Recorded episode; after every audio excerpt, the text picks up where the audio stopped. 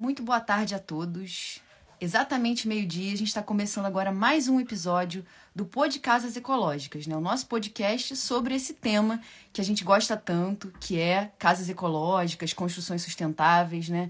E hoje a gente vai ter a participação é, do nosso aluno, né? É, o bioarquiteto é, Lucas Campana. Ele vai estar tá participando com a gente. A gente vai estar tá falando sobre o mercado de trabalho, né, de construções sustentáveis, né, a gente vai, falar, vai conversar um pouquinho sobre isso, né. Então, se você já atua como profissional de bioarquitetura, é, engenheiro é, especializado em construções sustentáveis, trabalha como pedreiro, como mestre de obras, trabalha nessa área ou pelo menos enxerga esse mercado como um mercado promissor, esse podcast acho que vai te ajudar bastante a refletir sobre o assunto, a pensar um pouquinho sobre isso, né? Então eu gostaria de convidar, né, sem mais delongas, eu gostaria de convidar o Lucas para participar com a gente aqui desse podcast. Lucas, é só você, acho que você já está por aí, né? Acho que é só você pedir para participar. Tem um botãozinho aí com uma um, uma câmerazinha e aí o convite chega para mim. Isso, ótimo. Vamos lá. Ele tem um delayzinho aqui, então, mas daqui a pouco o Lucas está com a gente, tá? Entra. Oi, Lucas. Olá, boa tarde, Thaís, tudo, tudo bem? Tudo bem, Lucas. Um prazer te ver pela primeira vez, né? Apesar da gente já já conversar um pouquinho aí pelo, pelo Telegram, né? A gente vê aí a sua participação como aluno do Casas Ecológicas. É um prazer estar aqui com você. Muito obrigado pelo convite, assim, feito de última hora, né? o Lucas não viu a mensagem que eu mandei, né? Acho que o Telegram acabou não entregando, mas ele só foi ver ontem e aí, felizmente, aceitou o convite para participar hoje conosco, né? Tudo bem, Thaís? Tudo bem, Lucas. Prazer, prazer é meu, uma honra gigantesca, tá? Fazer parte da, desse, dessa conversa, do podcast, mais uma iniciativa de vocês do Pindorama. Né, eu já como aluno, e desde antes de ser aluno, já me engajava, já participava e já conhecia o nome de vocês ouvia falar no meio já fazia um bom tempo, já, uma honra Legal, enorme. Lucas, legal. Então, legal saber que você já acompanha a gente há bastante tempo, né? Então, Lucas, você se apresentou um pouquinho para mim, mas eu queria que as pessoas que estão acompanhando a gente também conhecessem um pouquinho quem é o Lucas, como é que foi essa sua trajetória né, na, na, na área de construções ecológicas. Né? Se você puder falar um pouquinho aqui com a gente. Claro, claro. Hoje, né, como você falou, sou bioarquiteto, atuo na área. Mas essa história ela começa muito lá atrás. Eu vou tentar ser breve, tá? Uhum, Mas não, é uma história longa. Eu sou filho de mãe bióloga e pai químico, né? Minha mãe é uma bióloga ambientalista, engajada. E eu desde pequeno já tinha algumas preocupações, né, com essas, é... porque eu via muitas queimadas por aí, né? Eu falava, nossa, de alguma uhum. forma a gente está destruindo a nossa casinha. Esse era minha meu raciocínio inicial, né? E aí, vai, os anos vão se passando e tudo mais, eu fui parar na engenharia de manufatura, na Unicamp, que é um curso focado em produção industrial. Uhum. E ali eu já era meio, vamos dizer assim, subvergente, porque eu já buscava trabalhar com materiais naturais, né? A gente, no primeiro ano, num grupo de, de trabalho, a gente desenvolveu um filtro feito de quitosana que era explorada no laboratório de química aqui da USP São Carlos, no caso era a pesquisa liderada pelo meu pai, a quitosana retirada do endosqueleto da, das lulas. Aí você fala nossa. assim, nossa, o que isso tem a ver com produção industrial, né? Eles descobriram aqui que com uma resina polimérica e esse material natural você consegue gerar um filtro bactericida e, vir, e virucida, né? não tenho certeza se essa palavra Sim. é correta. Incrível. Nesse meio do caminho ali com a, com a engenharia de manufatura, já passando da metade do curso, mais ou menos, eu conheci a Juliana, a gente uhum. começou a namorar, hoje somos casados, temos dois filhos, a Isadora e o Raul. E lá naquela época que a gente se conheceu, assim, nos primeiros meses, ela me apresentou com uma paixão gigantesca, o bambu. Uhum. Né, o bambu como elemento construtivo, porque ela é arquiteta formada, hoje ela não exerce, né, ela, ela atua na área de educação hoje, mas me apresentou o, o bambu como elemento construtivo e eu viajava muito de ônibus, ela me deu o livro do professor Beraldo, Bambu de Corpo e Alma. Aliás, um livro muito básico para ter na biblioteca, né? Assim, muito. Ele vai falar sobre todas as espécies de bambu, as suas aplicações. É uma boa dica aí do Lucas, né? Para você ter na sua biblioteca, você que está interessado nesse assunto, né? A gente viu muita gente se interessando por esse assunto do bambu nos últimos dias. A gente postou algumas coisas sobre e a galera, acho que se começar a ler esse livro, vai se apaixonar mais ainda, né, Lucas? Esse livro é é, é, o, é, basicamente é o bichinho do bambu, né? Que todo bambuzeiro brinca que foi picado pelo bichinho do bambu. é quem leu esse livro, assim, né? O professor Beraldo, ele foi, né, até final de 2020, uma enciclopédia viva, uma referência para a gente aqui no Brasil. Uhum. Eu tive a sorte de ter sido aluno dele num, num curso de bambu aqui em São Carlos. Mas lá naquela época era só assim, aquela coisa, nossa, parece ser uma alternativa para o mundo, né? Faz-se tudo com isso, tem tantas espécies, é tão amplo, cresce rápido. Entrei na arquitetura aqui, na, na arquitetura na USP São Carlos, uhum. e vi que o movimento, assim, focado em materiais construtivos alternativos, vamos dizer assim, como o bambu, não era tão forte naquela época, né? Hoje a coisa já vem se difundindo, eu tenho certeza que vocês têm um papel muito importante nessa difusão. É, mas mesmo assim, acho que a gente, a gente até vai falar um pouquinho mais sobre isso, né? Mas na academia, ainda assim, tá passos muito tímidos, né? Vamos dizer, né? Os professores mesmo não falam muito sobre o assunto, né? Isso não é uma, um tema, assim, na, nas, é, nos ateliês, né, de projeto, enfim, eu, eu pelo menos eu não vejo, e as pessoas vêm reclamar bastante com a gente, né, alunos de arquitetura, de engenharia, que pouco se fala nos cursos a respeito desse tema, né, de sustentabilidade. Então eu não acredito é que tenha progredido tanto assim, não, pelo menos no meio acadêmico, né? Sim, não, você tem razão. No meio acadêmico como um todo, você tem alguns núcleos espalhados uhum. pelo Brasil. Um deles está aqui, né? Eu tenho essa sorte de ter me formado aqui, ter entrado aqui e convivido, mas é um dos poucos núcleos que tem no Brasil inteiro, uhum. é, pelo menos abordando o tema. Tá? Normalmente o tema da sustentabilidade ele vai ser abordado naquele aspecto comercial certificação LEED, certificação Aqua. Isso aí. Né? E a gente tem um estudo de conforto ambiental. Né? Isso é uma coisa que vem entrando nos cursos nos últimos anos, mas ainda é muito preliminar.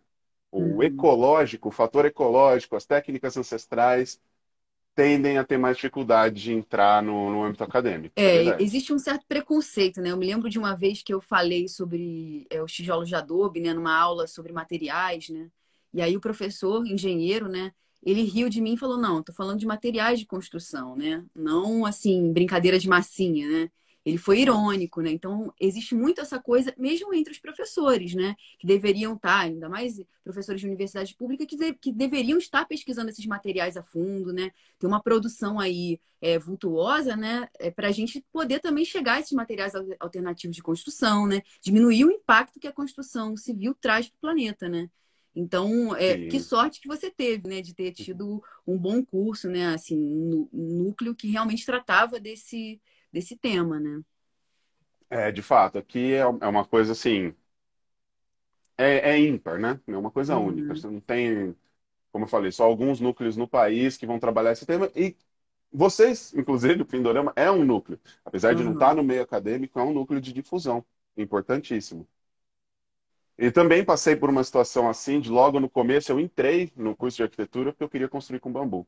E logo no começo eu já fui desencorajado por alguns professores, eu já vi que a coisa não entrava, meus uhum. colegas não falavam no assunto. Eu, nossa, vocês conhecem Simão Vélez, não sei o que, conhecem referências, putz, que? Niemeyer? brincando, assim, Exatamente, assim, né? O concreto era, era absoluto, né? Nas mentes né? e nas práticas ainda, né? Sim, isso foi inclusive um assunto que vocês abordaram com a Raquel, né, lá no começo do, do, do Pod Casas Ecológicas. Isso aí. Que era um projeto político, econômico, social e principalmente uhum. de financiarização né, da, da habitação e do, do modus operandi da logística do país. Né? Era uma coisa que, assim, não foi por acaso que isso aconteceu. Né? São os grandes claro. monopólios que dominam esses mercados. E, bom, né, dentro dessa história, estava naquela assim de, ah, não estou me encontrando nesse curso, cadê aquilo que eu quero fazer de fato, né? E aí veio uma sequência de coisas. Quando eu falo que eu tenho sorte, é, é, é porque as coisas aparecem assim mesmo. Veio uma sequência de coisas de 2029 para, perdão, 2019 para cá, que me levaram a até conhecer o curso do Pindorama, me tornar aluno, Hum. começar a me aprofundar. Então a gente teve um curso de construção com bambu, com estruturas de bambu, aqui no grupo de pesquisa do ABS, era um curso aberto. Arrastei minha mãe, bióloga, para fazer, para começar a formação de bioconstrutora dela. Ela, inclusive, hoje é minha sócia né, no, Poxa, no que escritório legal. que nós abrimos, com mais dois arquitetos incríveis, o, o Guilherme e o Thiago, né? O nosso Vida de Bambu. Não é à toa que o nome vai por aí, porque a nossa, a nossa, o que nos uniu ali, a princípio, foi a paixão pelo bambu. Aham. Depois eu vou pedir que você até coloque o, o seu Instagram, né? O seu Instagram pessoal, que depois eu até vou colocar, que você já me passou, mas também do Vida de Bambu, para o pessoal que quiser acompanhar aí teu trabalho, poder é, acessar e seguir, começar a te seguir por aí. Claro. É, o meu, como, como arquiteto, eu tenho o meu Instagram. O Vida de Bambu, a Uhum. gente tem um site que a gente encontrou como uma forma mais simples de colocar o trabalho na área e começar uma divulgação. A parte digital nossa ainda está muito pouco desenvolta. A gente está se Uhum. preparando para no ano que vem ficar um pouquinho melhor nisso, né? Até eu É, mas não mesmo. esquece do Instagram, não, porque realmente me parece que é, é a plataforma hoje, né, que mais entrega, né, que as pessoas mais estão realmente é, conseguindo, né, divulgar seus trabalhos nessa área. Então não esquece disso, não. Coloca o Vida de Bambu aí no Instagram também, porque vai bombar, viu? Pode deixar que eu vou fazer. É, é, de- dessa iniciativa, inclusive foi nessa vez que eu conheci o professor Beraldo, ele foi nosso professor Uhum, aqui, aqui em São Carlos, ele levou a gente no sítio do senhor Aleixo, que é um engenheiro que trabalha com bambu, e ele explora o bambu desde a colheita até o bambu engenheirado. Então ele já uhum, estava fazendo o bambu ripado, o bambu laminado colado, tudo ali na fábrica dele. É, Depois disso, um curso de construção com terra, isso que eu não mencionei, que esses mesmos professores, professor João Marcos, professor Akemi, o pro- professor Tiago, são expoentes daqui da USP no Brasil, né, de pesquisa nessa, na área de materiais de tecnologias de baixo uhum. carbono. Eles promoveram disciplinas no curso, foram conseguindo colocar pingadinho, assim, uma disciplina em que todo mundo vai fazer uma, um painel de construção com terra. Então a gente fez o nosso Sim. arco é, autoportante em hiperadobe. Foi uma das Uhum, experiências construtivas mais incríveis que eu tive na vida, quando a gente retirou a forma e o arco ficou. E eu subi em cima, e todo mundo subiu em cima. Foi uma coisa assim. é, todo mundo ali estava, muito, a maioria estava tendo contato pela primeira vez, né? uhum. E você descobrir que você consegue construir com as próprias mãos, né? É um negócio transformador mesmo, né? Eu sempre falo aqui, né? exatamente. é, a bioconstrução, ela tem essa coisa de você, quando você constrói sua primeira parede de pau a pique, né? é, às vezes um hiperadobe, você fala, gente, parece que eu já nasci sabendo fazer isso, né? É uma coisa assim ba- bastante intuitiva, né? Então você vê um Sim, arco, sim. né? Claro que existe cálculo. Um arco, por exemplo, é uma estrutura que ela é, exige diversos cálculos, não é uma coisa tão é, simplória, né? Mas quando Uhum. você percebe que aquilo ali é, é, fica em pé e que você pode construir uma casa a partir disso, é como se fosse liberta, é libertador, né? Você percebe que você não depende da grande indústria, né? Que você pode fazer com as próprias mãos, com materiais simples que você encontra, né, no seu terreno, às vezes, né? Sim, não, é fazer casa com chão. Vamos dizer assim, eu Isso falava, aí, como assim eu tô fazendo a casa com casa de chão? chão. É, Gostei disso. e, e acho que, assim, a gente não sai preparado, mas o que aconteceu foi que, e eu percebi isso em vários outros colegas de curso, que inclusive se formaram depois de mim, antes de mim, e foram incitados a questionar o nosso papel diante dessa indústria e dessas alternativas de menor consumo, menor gasto de carbono, menor pegada de carbono. Uhum, E aí, a partir daí, né, na, na vida pós-acadêmica, cada um meio que procura o seu caminho, né? E esse caminho tem algumas poucas alternativas no Brasil. Você vai encontrar, como, como eu tive essa conversa com meu pai quando eu estava no meio do meu TGI, para quem não conhece o meio da arquitetura, é o TCC, da Arquitetura e Urbanismo, uhum, e eu estava trabalhando com assentamento rural aqui em São Carlos para tentar justamente trabalhar infraestruturas verdes. Primeira vez que eu tive contato com essas infras verdes foi outro curso aqui também. O professor convidado, da, é um dos professores convidados que eu me lembro foi o, prof, o Tomás Lotuf, né, que uhum, vocês citam como um grande parceiro também. Isso aí, é já deu várias aulas incrível. aqui, né? Participava dos, de todos os nossos PDCs, né? Que é o Programa de Design em Permacultura, que a gente oferecia anualmente, às vezes três vezes por ano, né? E já tem um tempo que a gente não faz, mas o Tomás estava sempre conosco. O pai do Tomás, né? O Vitor Lotufo, a gente até falou no podcast com a Raquel, né? Ele é, assim, um grande mestre, de fato, né? De, dessas estruturas alternativas, faz desenhos, assim, totalmente diferentes, né? Acho que é, os dois são uma grande inspiração. Quem quiser, segue eles lá no Instagram, tanto o Tomás quanto o Vitor Lotufo. Sim, são referências Isso aí, icônicas para gente no Brasil, né? com certeza. Então, nesse, nesse trabalho, eu buscando, eu tive contato com o Pindorama, tanto na maratona de casas ecológicas, aquele curso Uhum. gratuito, que já entrega muita coisa para É, quem sim. quer começar, e na jornada do sítio rentável também a gratuita. Só com os Uhum. conhecimentos gratuitos desses dois, desses, de- dessa divulgação dos cursos, eu já comecei a trabalhar o planejamento do território todo desse assentamento, que custa com, que é o assentamento Capão das Antas, aqui em São Carlos, conta com mais de 250 famílias, bem ali na Uhum. borda da cidade. Pelo planejamento permacultural, consegui desenvolver o território todo e aí trazendo as alternativas e uma construção com pedra, terra, madeira e bambu, usando cimento só onde ele era realmente necessário. Eu Uhum. também, assim, não consigo me desvencilhar 100%. Eu acho que ele tem algo a trazer, só que a gente não precisa fazer uma obra focada, né, no, no concreto armado. Eu Acho que Isso não aí. é a época mais fazer isso, inclusive, né? É. Se Eu, esgotou essa, esse mercado, eu diria. É, eu acho que a gente mesmo também foi trabalhando por uma linha assim é, da redução do uso desse tipo de material, sabe? A gente por um bom tempo a gente trabalhou com construções ecológicas assim no sentido mais puritano da coisa, né? A gente não usava era zero cimento, né? As fundações todas é, a gente fazia questão de não usar é, de usar só pedra às vezes, sabe? Assim uma coisa bem puritana, vamos dizer. E a gente percebeu que a gente acaba se afastando desse público que não está acostumado, né? Com esse tipo de de construção. Né? Então, quando a gente começou a falar também da redução do uso desses materiais, me parece que a gente ganhou muito mais, entendeu? Que muito mais gente se aproximou e começou a escutar um pouquinho assim essa doutrinação ecológica, vamos dizer assim, né? Então, eu acho que isso daí é é interessante, né? Você tocou nesse assunto, né? Nesse ponto, é, o cimento, né? É, é isso, não vai mais usar cimento na construção? Não, mas o, o uso racional do cimento, né? O uso racional é, do, do aço, né? Eu acho que talvez seja essa a linha que eu acho que está mais... é, que, con- que consegue converter mais pessoas, né? Para o nosso lado, vamos dizer, né? Perfeito, perfeito. Acredito que isso que tenha trazido os, os trabalhadores da construção civil para perto do Instituto também para conhecer essa- essas alternativas, né? Com certeza.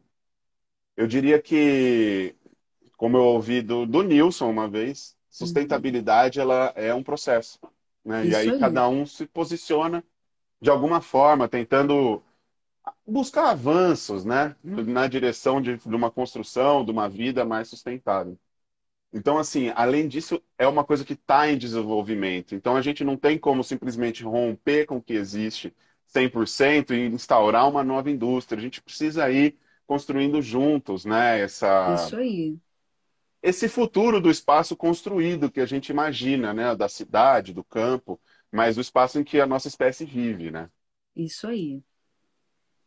Lá no final, eu, eu interrompi essa, eh, acabei fazendo uma referência lá atrás, mas no final de 2020, ali início de 2021, no meio do meu TCC, do TGI, surgiu a maratona ecológica, a oferta de curso, e aí eu conversando com meu pai, foi quando ele me deu o curso de presente. Foi no início de 2021. Ele falou assim: "É, esse é o curso que vai fazer você deslanchar sua carreira? Alguma coisa nesse sentido. E eu respondi algo como, pai, quanto a deslanchar a carreira, né, sucesso econômico, isso daí tem uma série de fatores que vão se somando ao longo do, do meu caminho, da minha trajetória, da- e até da minha capacidade de, de fazer as coisas, de me desenvolver como arquiteto, né, saindo da, da formação. Mas eu tenho certeza, tenho certeza que esse curso vai me, me colocar e me manter num caminho que eu me vejo feliz.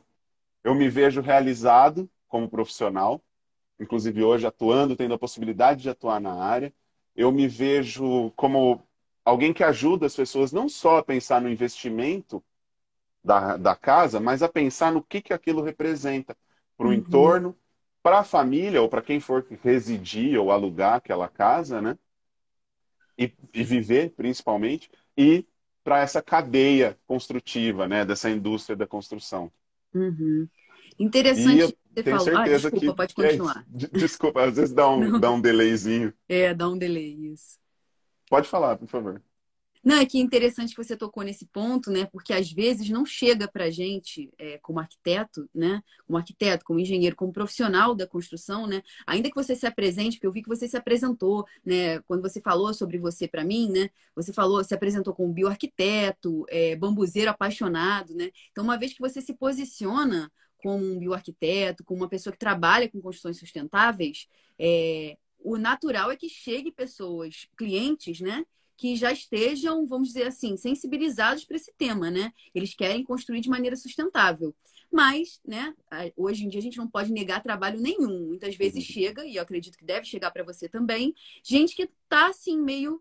É, ou não sabe nada a respeito, não tem interesse, sabe? É, então, eu toquei nesse assunto com a Raquel, né? Mas eu acho que é um assunto que é interessante, assim, como é que a gente consegue, né, como arquiteto, como profissional da construção sustentável, é, converter, de certa forma, sensibilizar as pessoas, os clientes que chegam até nós, a respeito desses, é, né, de, de, soluções sustentáveis, né? Nem que seja, às vezes, um, uma coisa pontual, né? A gente brinca que a acupuntura né, é, é ecológica, né? Como é que a gente faz isso, né? Eu acho que isso é um tema interessante para quem está começando nisso, né? Como é que eu posso é, trazer os meus clientes para esse lado também, né? Sim, sim.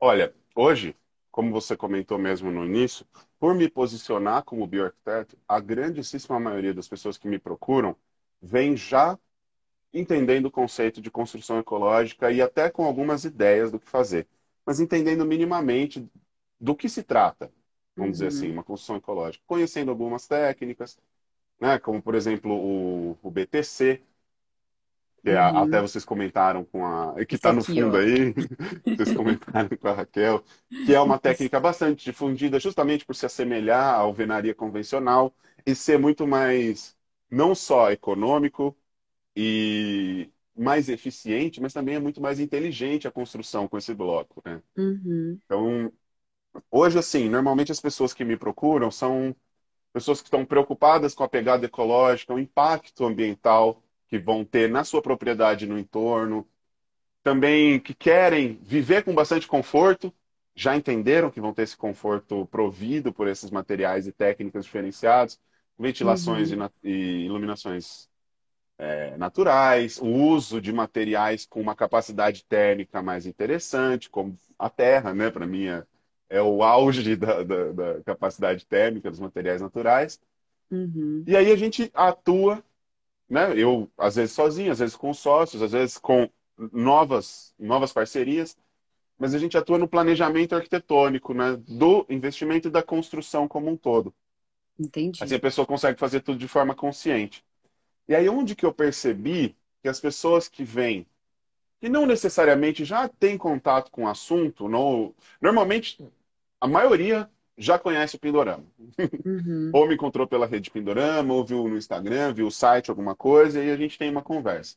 Mas muitas, muitas e muitas pessoas acabam procurando um profissional de arquitetura, ou por indicação, ou porque encontraram na internet, e querem fazer uma construção convencional, ou assim, ah, eu vi que você se posiciona como bioarquiteto, eu vi que você fala de construção ecológica ali.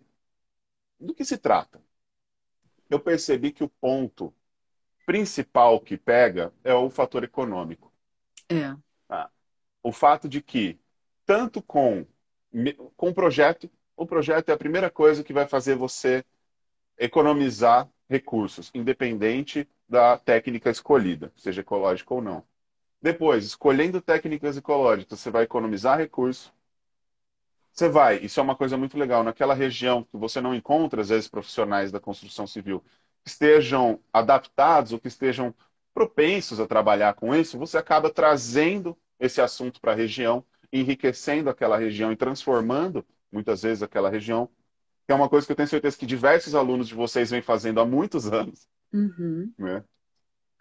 E, por fim, principal, as economias que, que normalmente as pessoas entendem é, com mais clareza, né? E que foi uma coisa que me fez entender bastante, assim, a vantagem, que não é aquela vantagem passional, a vantagem racional da coisa. Uhum. Você economizar com a climatização do ambiente, seja para o calor, porque você quer resfriar seu ambiente interno, seja num lugar frio, porque você quer aquecer o seu ambiente interno, então você vai economizar recursos e vai economizar dinheiro ao longo do uso. É a economia casa. de operação do edifício, né? Que pouca gente coloca essa conta na ponta do lápis, né? Mas aquilo ali, é, às vezes, uma coisa assim, uma ventilação cruzada, né? Que é você colocar uma janela é, do lado contrário da outra, né? Que vai favorecer a circulação do vento, vai refrescar, né? É um problema no Brasil, né? As casas são muito quentes em geral, grande parte do território uhum. nacional tem problema com calor, né? Então, se você tem aí um arquiteto por trás de um projeto pensando nisso tudo, né? A gente é treinado para isso, né? Na faculdade de arquitetura a gente é treinado para pensar em conforto térmico. Talvez esteja aí, né? A ecologia, né? O, o a, a, discussão sustentável da, da, faculdade, da faculdade de arquitetura está aí, né? Nessa coisa uhum. bioclimática. Uhum que é uma coisa que assim qualquer curso de arquitetura fala bastante. Mas isso aí vai poupar muitos recursos para você, né? Ao longo prazo, na operação do edifício, você não vai precisar gastar com ar condicionado, né? Com essa ventilação aí elétrica, né? Mecânica, né? Que vai te, que muitas vezes é uma das coisas mais caras, né, nos seus gastos mensais. O gasto com ar-condicionado, né? Ou então, em lugares mais frios no Brasil, o gasto com aquecedor, né? Uma má orientação solar, enfim. É, então, essa é a importância né, do projeto de arquitetura, pensando na bioclimática, é, para alguém que está é, construindo uma casa. Né? Perfeito, exatamente isso. Esse é um ponto que é calculável, inclusive, né? Como você falou, normalmente não se coloca essa conta, mas é calculável. É, e aí o uso de técnicas, para quem talvez não tenha tido tanto contato, mas uso, começou a usar terra na construção, terra crua fez um telhado verde com bons beirais, não abusou do vidro, porque num lugar muito quente abusar do vidro, você está trazendo muito calor para dentro. Num lugar muito frio, abusar do vidro, como esses prédios espelhados de São Paulo, você está permitindo que o calor se esvaia. Então é, no, no inverno você aquece, no, no verão você tá com ar-condicionado no máximo, né? Isso aí. Então, evitando esse, essas técnicas, não só os materiais, mas trazendo as técnicas construtivas que vão otimizar essas questões bioclimáticas dentro do edifício, você já começa. Trazendo materiais, por exemplo, como a gente mencionou, um teto verde, com um bom beiral que proteja, faça sombra aqui nessa parede, uma parede de terra crua. Tudo isso, tanto que às vezes até para reforma pode ser interessante, né, num ambiente que é muito desconfortável, né? E o outro ponto que eu que é o reuso de água. Uhum. Esse daí também é uma coisa que acaba barateando o custo de operação, né? os custos mensais.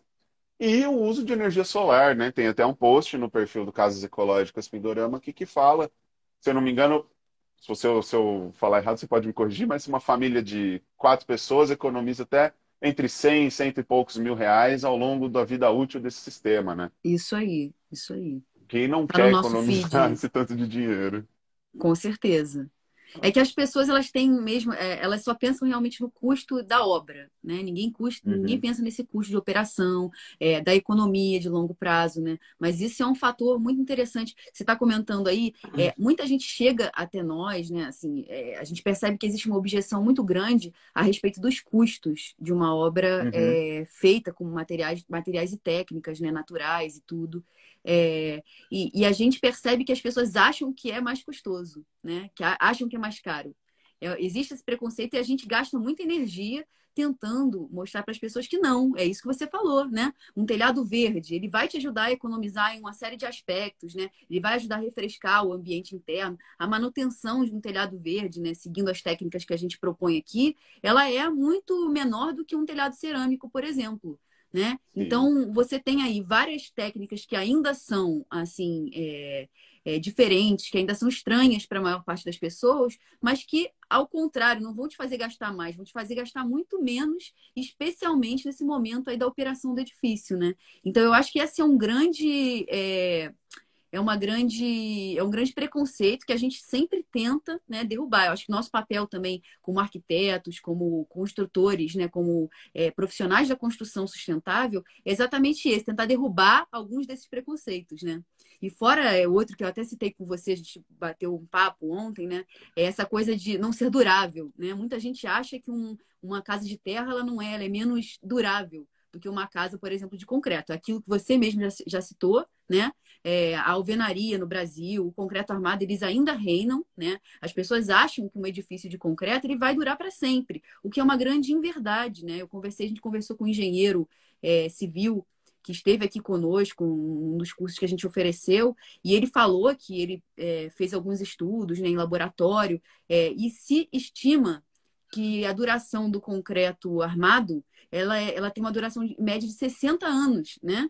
Um edifício que não tem manutenção, é, e aqui no Brasil a gente sabe que a gente não tem a cultura da, da, manutenção, né? A gente conta com Nossa Senhora da Manutenção, na grande maioria dos casos, né? Então, é, uhum. você tem aí uma durabilidade máxima para dentro dessa, dessa nossa cultura de 60 anos. Enquanto que uma casa de terra ela vai durar eternamente, né? A gente tem é, inúmeras construções, Brasil afora, feitas de terra e que estão aí há, há, há milênios, né? Assim, é, milênios, né? Milhares de anos, né? Então, é, a gente, acho que a gente parte do nosso esforço, né? Hoje é para tentar desconstruir essas, esses, esses é, esses preconceitos mesmo, né? Que o, o Charles está falando, mudarmos paradigmas. Eu acho que é isso, né? Eu acho que a ideia é essa. A gente aqui, é claro que hoje em dia eu já vejo que própria, o próprio mercado é, imobiliário já percebeu que as pessoas estão interessadas nesse tema.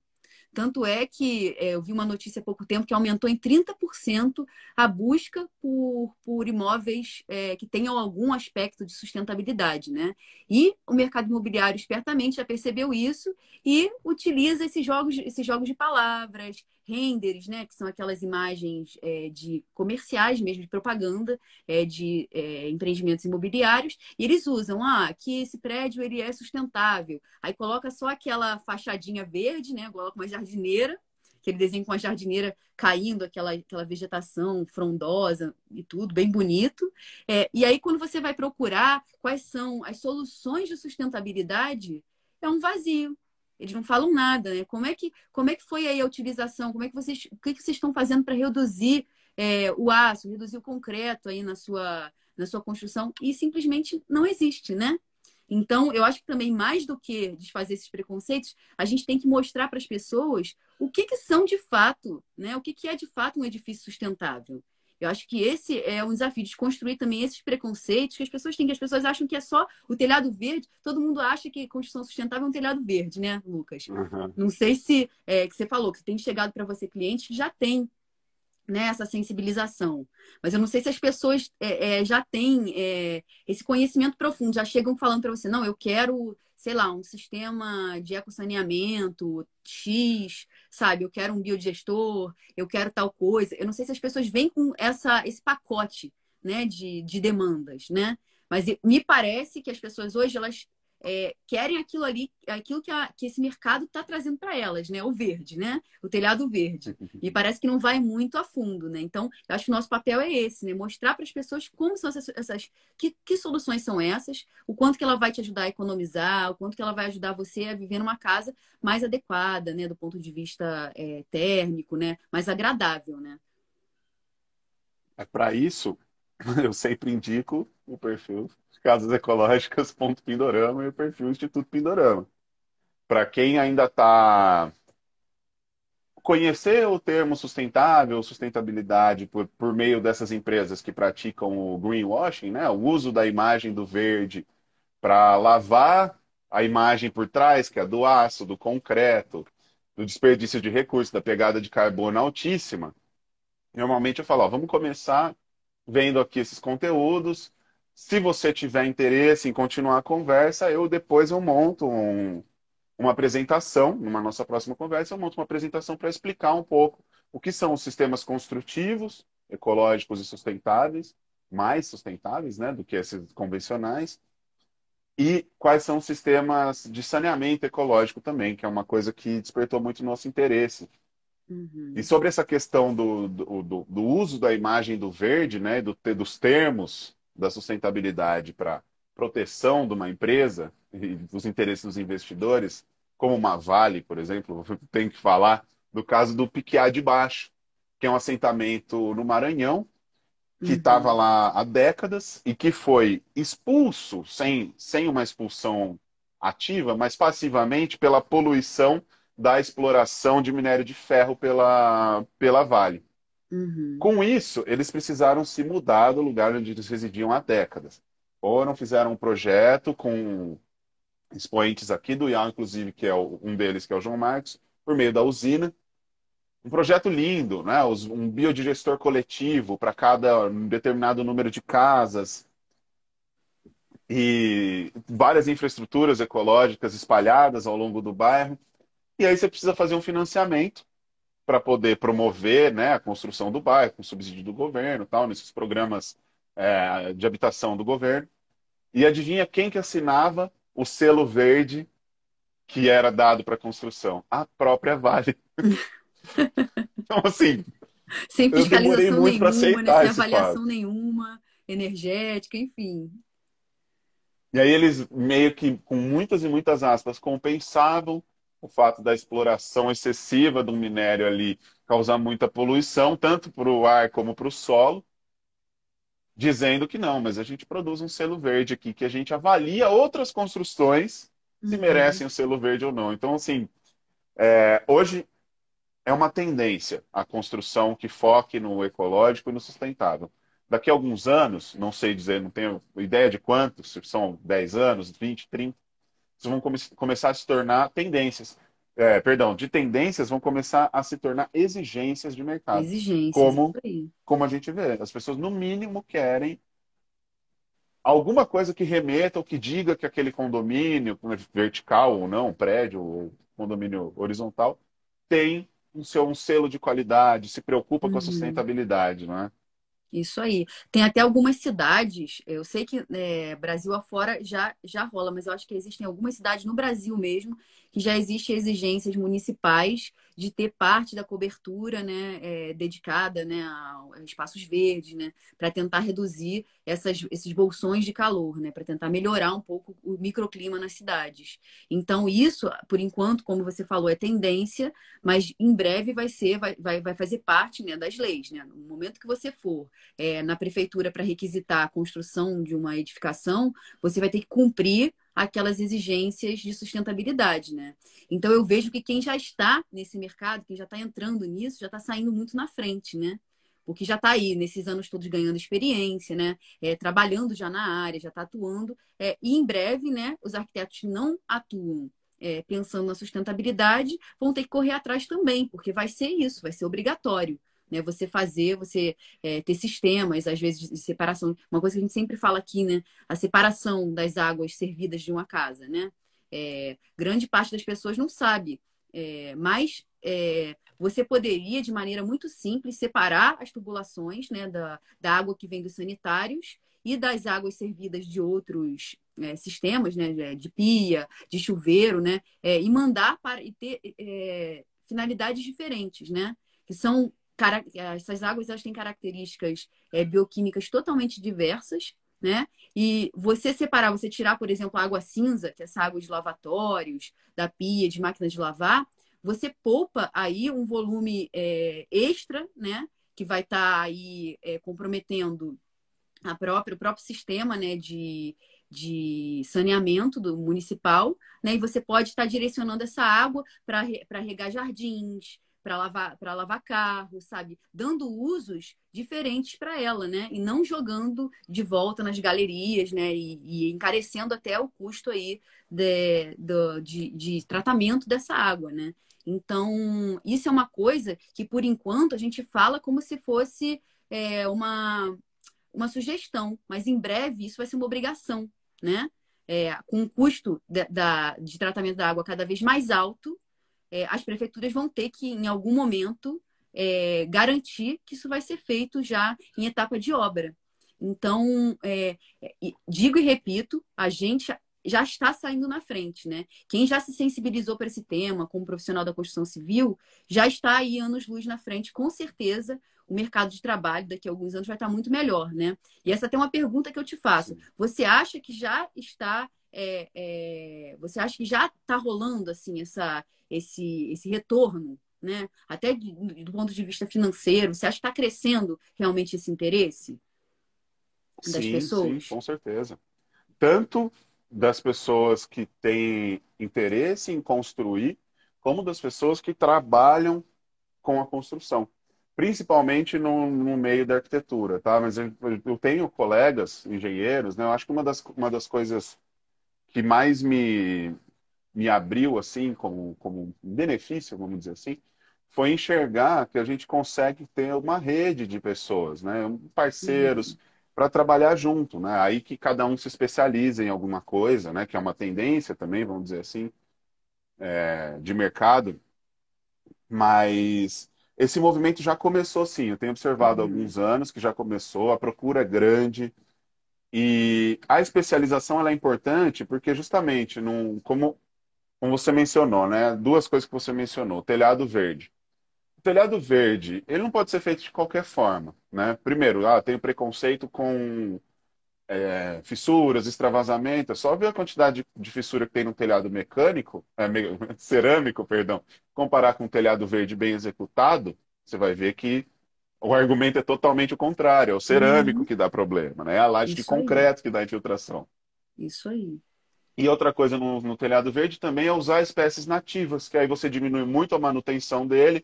No máximo, pode colocar um sistema que bombeie de volta a água para regar esse, esse, esse telhado, né? esse jardim suspenso, uhum. é, nas, nas, nas regiões secas ou nos períodos de seca. Lucas, e o jardim aqui, o telhado verde aqui é zero manutenção. Zero, assim. A gente nunca teve que fazer uma visita ao nosso telhado verde, né? Nesses quase oito anos que essa casa está construída. Então, assim, quando que um telhado cerâmico, uma laje de concreto, você não precisaria nem ao menos é, fazer uma visita lá para ver se está tudo certo, né? Então, o telhado verde realmente é uma grande vantagem, né? E, mas ainda existe preconceito, né? As pessoas ainda acham, ah, não, pelo amor de Deus, vou botar planta lá em cima, daqui a pouco vai ter infiltração, enfim. Existe ainda né, essa, esse preconceito, né? É, um, não, mas o telhado verde tem muito esse preconceito, mas assim, inclusive eu enfrentei quando defendi essa possibilidade em habitação num, num trabalho até lá no trabalho de graduação isso aconteceu, né, com professores. Expliquei, olha, ah, você vai ter que projetar uma estrutura muito, muito forte, né, porque é pesada. Eu mostrei, eu até entrei em contato com vocês para saber qual era, quanto que dava em quilograma força por área, né, a, uhum. o peso final do telhado encharcado.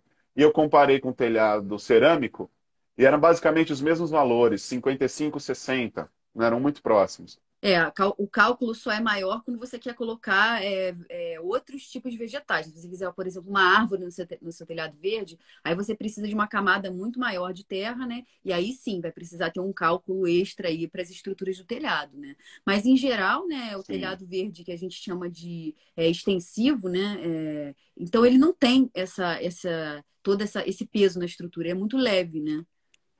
Sim, principalmente esse, esse tipo de substrato que vocês começaram a usar no Pindorama e que difundem, uhum. né? Ele é extremamente leve. Isso aí. Né? O telhado fica, fica excelente, o funcionamento dele é perfeito. E ao mesmo tempo ele não dá embaixo. problema, né? É, baratinho de fazer e de manter. Acho que eles só subiram lá para filmar com isso para o curso, né, com o drone. Isso aí. Você ah. comentou também sobre a separação das águas. Isso é uma uhum. questão que, se, se é do conhecimento de quem está projetando, primeiro, o projeto está preparado para uma alteração futura, se eventualmente ela acontecer. Está né? Tá bem mapeado, a separação está bem mapeada, você não tem mistura e contaminação. Você já começa a irrigar seu jardim a cada vez que você lava as suas mãos, por exemplo, uhum. sem precisar ir lá e pegar uma mangueira. Aí tem, por exemplo, um biodigestor, que é uma questão que você pode trazer, ah, as alternativas para lidar com as águas do sanitário, né, que, que são bem conhecidas, e ao mesmo tempo isso daí barateia quase metade da conta de água. Porque quase, se eu não me engano, em torno de 50% do valor da nossa conta de, da, da empresa de servidão de água é a, o fator do esgoto. Né? Quanto mais a gente mantiver essa água no nosso terreno e fazê-la efluir para os, os lençóis freáticos, né? Isso aí, de forma a primeiro né? serem exatamente essa infiltração ela é feita por meio dessas plantas que a gente vai usando no Isso próprio jardim, né? E parece que é, 70% é, das águas servidas de uma edificação são de, de águas cinzas, né? Então, você poderia reduzir aí o envio de 70% da água que você envia para a rede de tratamento de, de águas, né, de, de esgoto. Então, Perfeito. não tem sentido. É uma coisa muito burra, né? Isso que a gente faz, uhum. né? De uhum. mandar tudo para a mesma tubulação. Mas isso está caindo. Sim. Eu acredito que nos próximos anos a gente vai ter aí grandes alterações, né? Na legislação de obras e tudo. Então, eu acredito que isso vai ser um ponto muito importante que vai entrar aí como obrigatoriedade para as construções, né? Que, que vão para as construções novas, né? Eu acredito que sim. A, a Lê ou Lê, não sei, eu acho que é amigo seu aqui, o Lucas, está perguntando se a gente tem dicas de como especializar mão de obra para a utilização desses sistemas sustentáveis. Aí diz aqui que fez canteiro de obra com, com você, né? Sobre construção de, em bambu e taipa. Né? E realmente esse, eu acho que é um dos grandes desafios hoje. Não sei se o Lucas tem alguma equipe que já trabalha, né? É, equipe de pedreiros, né? Mestres de obras que, que já estejam familiarizados com essas técnicas, que trabalham com você. Mas isso é uma reclamação de muita gente. Muita gente chega até nós, né, falando: olha, eu até tenho projeto, né, eu tenho um arquiteto é, que está trabalhando comigo, mas não tem mão de obra que, que se sensibilize a trabalhar com isso, né? que realmente, né, assim como a gente tem que desfazer o preconceito dos clientes, existe um preconceito muito grande também é, sobre, sobre construções sustentáveis pela mão de obra, né, a ponta, né, que é o pessoal que vai construir, que vai estar tá trabalhando ali, né.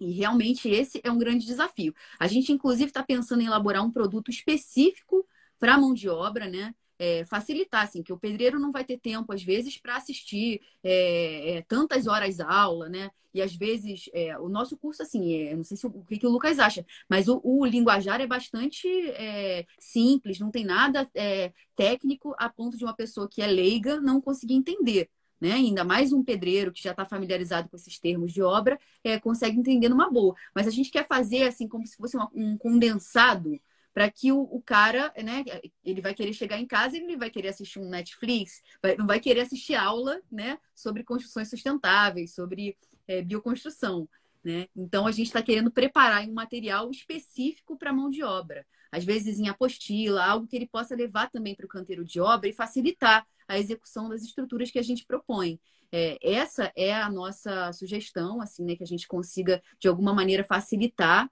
né, esse conhecimento né? E, e acho que também é uma coisa que, que frequentemente a gente vê. Eu acho que se você paga bem, a gente já citou, falou sobre isso em algum momento, né? Se você paga o preço justo, né? Dificilmente aquele profissional da construção civil ele vai se negar a executar alguma, alguma é, estrutura né, que você propõe. É que às vezes a gente quer chorar muito, aí o cara vai estar tá fazendo uma coisa completamente diferente do que ele está acostumado, né? Alguma coisa que não está aí na, na, que não, não é do conhecimento dele. Ele, você ainda vai querer chorar, né, para ver se, se, se ele faz um precinho mais camarada, né? Diminui um pouco a diária dele, sabe? É claro que o cara vai pular fora, né? Então, é, uma dica nossa é não tentar também é, é, o que o Nilson sempre fala, eu não boto preço no trabalho de ninguém, né? Deixe que o cara venha para você e fale o, o quanto que ele, que, que, ele vai cobrar. E assim, a gente, é, como a gente sempre tenta remunerar de maneira justa as pessoas que trabalham conosco, a gente nunca teve resistência. Pelo contrário, as pessoas até curtem aprender alguma coisa diferente. Elas já entenderam, as pessoas que trabalham com a gente, pedreiros, mestres de obra, já entenderam que aquilo ali é uma coisa que é um benefício, que vai se reverter em benefício porque já perceberam quanto o, o, tanto de gente que tem que busca né, esse tipo de, de mão de obra especializada. Então a gente nunca teve essa resistência, por isso que a gente até estranha, às vezes, é, pessoas que vêm falar com a gente, ah, não, mas eu não consigo pedreiro, nenhum pedreiro quer trabalhar, parece que, que não querem fazer esse tipo de coisa. Então eu acho que é por aí, né, Lucas? Não sei como é que é a tua experiência, se você tem uma equipe que trabalha é, ao teu lado, e eu queria que você falasse um pouquinho sobre isso com a gente. Claro. Ah, primeiro, eu digo que eu espero, aguardo ansioso esse novo curso de vocês, que é. Isso é um gargalo, tá? No uhum. geral, é um gargalo, por quê? Hoje o nosso escritório ele funciona de forma virtual. Eu consigo fazer projeto para o país inteiro. Aliás, para qualquer uhum. lugar do mundo. mas o nosso é. foco é Brasil. Então, como que eu consigo fazer? Eu, tenho, eu posso oferecer três modelos. A pessoa conhece uma equipe qualificada na região dela. Eu vou dar o projeto, muito bem detalhado, um projeto executivo, que o profissional treinado ou que já tenha o conhecimento dessas técnicas vai executar com muita tranquilidade. Uhum. Um outro modelo, um profissional aberto e que tem alguma familiaridade. Pode ter ouvido falar, de alguma forma está muito aberto e tem muito, muita prática da construção. A gente tem um modelo de assessoria, tanto para os fornecedores como para o, para o pedreiro, mestre de obras. Por quê? A gente faz uma assessoria via vídeo, grava todas as questões, tira todas as dúvidas e grava o que a gente precisar gravar de material, seja com animação, é, dentro da, do modelo 3D, seja com fotografias, né? Tudo como se fossem tutoriais mesmo e uma conversa uhum. para tirar todas as dúvidas. Num terceiro modelo, aí é um pouquinho mais para aí encarece um pouco, né, o, a construção, principalmente a, a, contratação do projeto, mas próximo da minha região fica mais tranquilo, que é faz, ir fazer o treinamento e um de nós quatro, dos quatro sócios, ir presencialmente fazer esse treinamento Pode ser numa etapa específica da obra, pode ser a cada etapa da obra, isso aí vai depender muito de como for desenvolvido o projeto em si. Mas normalmente nessa. A gente atua também junto à pessoa que está nos contratando, fazendo um levantamento, um levantamento social mesmo dos trabalhadores da região. E aí uhum. tentar entrar em contato com pessoas que, obviamente, é, eu vou ter que encontrar pela internet, né? Eu não consigo no, no boca a boca, estando tão distante, muitas vezes. E aí entrar em contato direto com esses profissionais, entrar até às vezes em contato com pessoas que já trabalharam com eles, para entender essa abertura. E aí a gente tenta indicar, né, ou fazer uma, uma recomendação, na verdade, porque a indicação seria de alguém que eu já trabalho junto, uhum. uma recomendação de um profissional que se demonstrou aberto, que está afim de aprender e que enxerga nisso um, uma, um modo de atuação futuro para ele, para a empresa dele ou para a equipe dele. Legal, Aqui criar uma rede Carlos... mesmo, né? Até com esses trabalhadores, né? Porque o Rede Pindorama, por exemplo, né? Que é, você até chegou a citar em algum momento aqui da nossa conversa, né? A gente tem um site, né? Que é alguma, como se fosse uma comunidade chamada rede.pindorama.org.br. Lá, é, os profissionais que atuam na área de construções sustentáveis oferecem seus serviços, não só profissionais da construção sustentável, mas outros profissionais também que atuam nessa área de sustentabilidade, né? Oferecem seus serviços e tem gente também que, por outro lado, está requisitando esses serviços, né? Então, mas eu acho que nesse aspecto, o Rede Pindorama ainda não foi capaz de, cap de captar também essa mão de obra de ponta, né? Assim, a galera que está aí na, com a mão na massa, né? Então, talvez isso que o Lucas está falando é bem interessante. Acho que a gente pode até depois bater um papo sobre isso, que é bem legal, porque eu acho que isso é uma dificuldade até nossa também, né? Conseguir, de, de certa forma, organizar essa rede de, desse tipo de trabalhador, porque eu acho que essas pessoas não, não estão chegando até a gente entendeu? A gente chega, a gente recebe uhum. muitos arquitetos, engenheiros, né, empreiteiros, mas pedreiros, né, é, é, mestres de obra, a gente recebe muito pouco. Tem poucos alunos que são que, que atuam dessa maneira, né? Então, eu acho que talvez seja o caso mesmo da gente criar é, alguns mecanismos né, para atrair essas pessoas, né? Essa rede que você citou, né? Até fazer um mapa, né? Desses profissionais, né, dessas, desses pedreiros que atuam já, que já têm experiência, né, mínima que seja, que qualquer lugar tem uma casinha de pau a pique, né? Até aqui, é, o pedreiro que trabalha com a gente hoje, né, o nosso mestre de obras, o Léo, é, o, o, a, os familiares todos dele construíram várias casinhas na região, né? Os antepassados dele construíram casinhas de pau a pique aqui, né? Casas feitas com técnicas sustentáveis, né? Então, o que acontece é que, de certa forma, ele já, ele já sabia trabalhar com isso, né? O pai dele já tinha ensinado alguma coisa para ele, né? Já está, assim, de certa forma, familiarizado, de certa forma familiarizado. Isso é uma coisa que acontece em grande parte do Brasil, né? Especialmente no interior, você tem muita gente que já está, é, já conhece esse tipo de coisa, né? É mais difícil, claro, nos grandes centros urbanos. A gente tem alguns alunos que estão construindo nos grandes centros urbanos e sim, é um pouco mais complicado você achar esse tipo de mão de obra. Mas vamos tentar aí, né? Vamos ver se a gente conversa um pouco mais aí com o Lucas para a gente ver se a gente cria aí essa rede, né, Lucas? Eu diria que assim, com essa essa esse curso implementado, eu já embutiria ele no custo de projeto e condicionado à contratação de uma equipe. Se a equipe não, não está treinada, não está familiarizada, que vai executar a obra, eu condicionaria a obra, a compra desse curso, que perto do custo da obra vai ser um investimento muito importante, né? Uhum. E também não vai ser tão alto, né? Imagina. Isso aí, ou essa monitoria que você falou, né? Que você tem esse produto também, né? Que você oferece essa, essa mentoria à distância, né? E aí vai tirar as dúvidas específicas, né? Isso é super legal, né? A gente, infelizmente, não consegue ter escala aqui no Pindorama para fazer isso, mas a gente super incentiva que os nossos alunos, né, é, criem produtos como esse, né? Como esse que o Lucas está falando. Acho que para quem está escutando a gente aqui e que pergunta para a gente, manda mensagem por inbox falando disso, ah, como capacitar, procura o Lucas aí, que o Lucas já tem esse produto, né? É, Lucas, a gente já está chegando quase ao final e, é, infelizmente, a gente não conseguiu falar muito sobre o bambu, que é a sua grande paixão, né? mas a gente pode falar rapidamente aí, que a gente já tem uns cinco minutinhos finais. Mas eu queria aproveitar esse gancho aí para o bambu e falar do nosso curso, né, que vai acontecer é, agora. É, vai ser um, um, dos primeiros cursos presenciais, né, depois da, da pandemia, né? É, a gente vai abrir as, as portas, então, para um curso de estruturas em bambu que vai acontecer entre os dias 11 e 13 de novembro, aqui na sede do Instituto Pindorama, é, na cidade de Nova Friburgo, né, que é interior do Rio de Janeiro.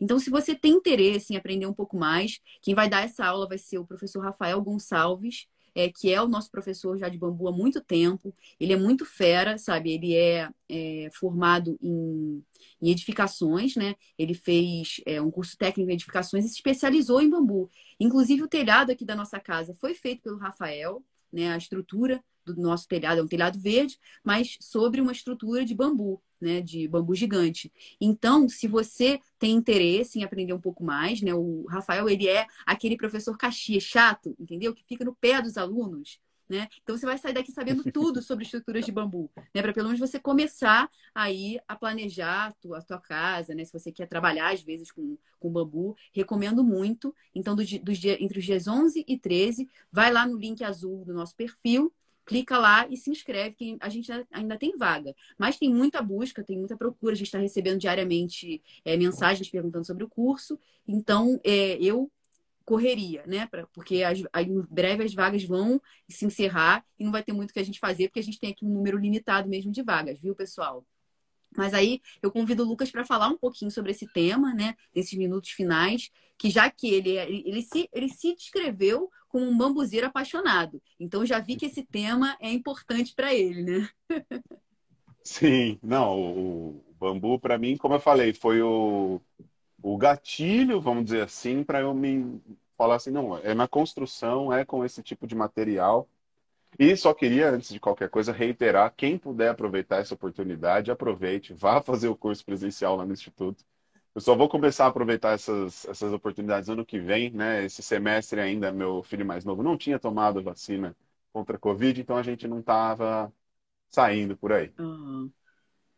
É, o, o que que só repetindo, o que você gostaria que eu falasse sobre o bambu? É, sobre você tem feito curto? obras em bambu, você já fez, já realizou assim alguma alguma se já trabalha também além de, dos projetos, né? Você também insere de alguma maneira é, essa esse produto, né? Assim, estruturas em bambu também na tua no teu trabalho? Porque é uma coisa, Sim, então... Lucas, que a gente tem, a gente recebe muito. Engraçado que assim, a gente fez um, um o Pindorama de Portas Abertas, né? É, que era para falar sobre as casas ecológicas. A procura não foi tão grande, tanto é que a gente teve assim, é, a gente estava com dois alunos aqui. Né? Agora, bambu, impressionante, assim, todos os dias a gente recebe, olha, quero participar, vou participar do, do, do, curso de bambu. Então, a gente percebe como que é uma coisa que as pessoas realmente têm interesse, existe uma certa, é uma certa paixão pelo bambu, né? O brasileiro gosta do bambu.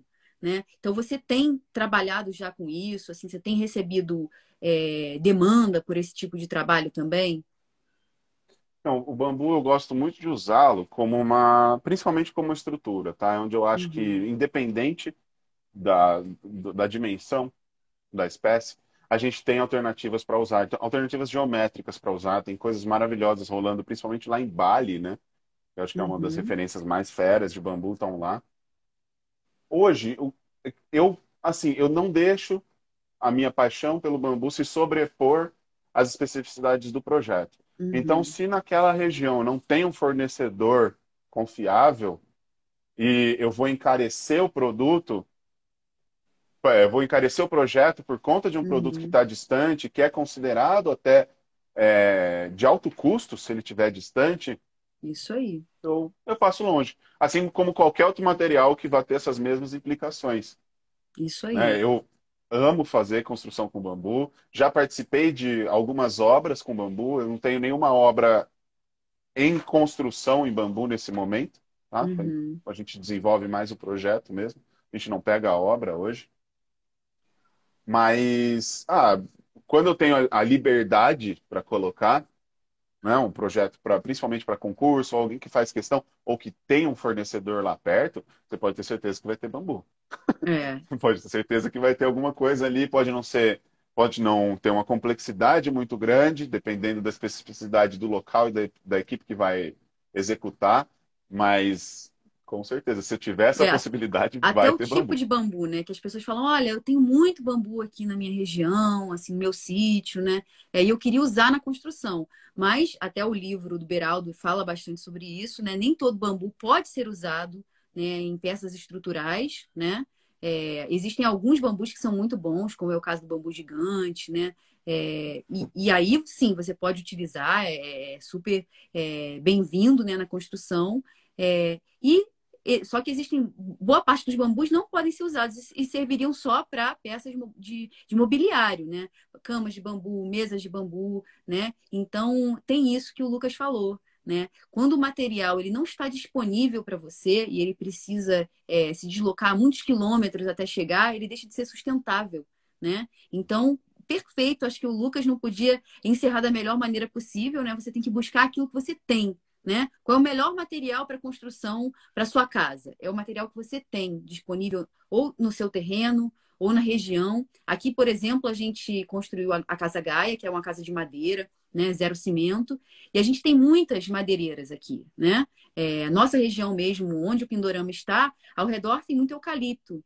Né? E tem muitas empresas sérias com eucalipto certificado. Então a gente pôde aproveitar mas às vezes na sua região não tem, né? Então qual é a técnica mais adequada, né? O Lucas pode ajudar você nisso. Até vou agora é o momento, Lucas, que eu não sei se você consegue escrever. Acho que você consegue escrever aí, né? Para deixar as suas é, suas credenciais aí. Como é que as pessoas podem te procurar?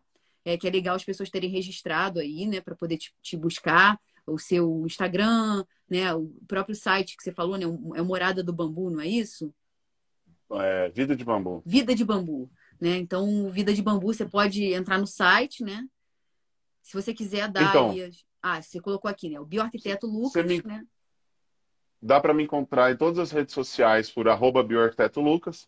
Né? As redes estão em planejamento, o site também, né? Aquela coisa, o digital, às vezes a gente, como empreendedor, às vezes não toca tanto, né? A parte da divulgação e até da difusão mas é uma coisa que está em andamento. Mas você me encontrar no Instagram, na minha bio tem um link para você pode falar comigo no WhatsApp, no Telegram, pode conhecer o site do Vida de Bambu, pode conhecer meu portfólio pessoal também de alguns projetos selecionados. E é só entrar em contato comigo, gente, seja para tirar uma dúvida, para conversar, seja porque você tem um projeto, tem alguma coisa em mente, algum sonho para concretizar, Estarei Isso aí, gente. o Lucas é muito Lucas. bom. A gente chamou ele aqui, né? Porque assim como os outros alunos que já participaram do podcast, né? A gente tem selecionado os nossos melhores alunos do curso, o pessoal que participa bastante lá no, no chat, né? Lá do, no, no Telegram. E a gente tem convidado esses alunos até com um reconhecimento da participação deles, né? Da importância deles dentro do curso, né? Então, assim, ele é fera de verdade. Se você quiser aí tirar alguma dúvida com o Lucas, convidá-lo para participar, né? Para ser o arquiteto, né? Para fazer um projeto para você, é super recomendado, sabe? O Nilson sempre fala, olha, tá aí, você tem que chamar o Lucas, você tem que chamar o Lucas. Então, é, ele tem aí o selinho Pindorama, viu? Lucas é um dos nossos, é, dos nossos parceiros aí, então podem convidar ele para participar aí das coisas junto com você, que é aí super recomendado, tá, Lucas? Agradeço todo mundo aqui que participou hoje do nosso podcast, do nosso Pod Casas Ecológicas. Semana que vem tem mais né? Então a gente vai chamar um outro aluno ou uma outra pessoa que atua né, nessa área de, de casas ecológicas, né, de construções sustentáveis, né? Então convido vocês na semana que vem a participar com a gente, quarta-feira, às 12 horas, tá bom, pessoal? Valeu mesmo, Lucas, muito obrigada, até por ter mudado aí, teve uma mudança de planos, né? Lucas tinha um compromisso, acabou desmarcando. Agradeço mesmo aí a sua disponibilidade de participar e atuar aqui com a gente, tá, Lucas?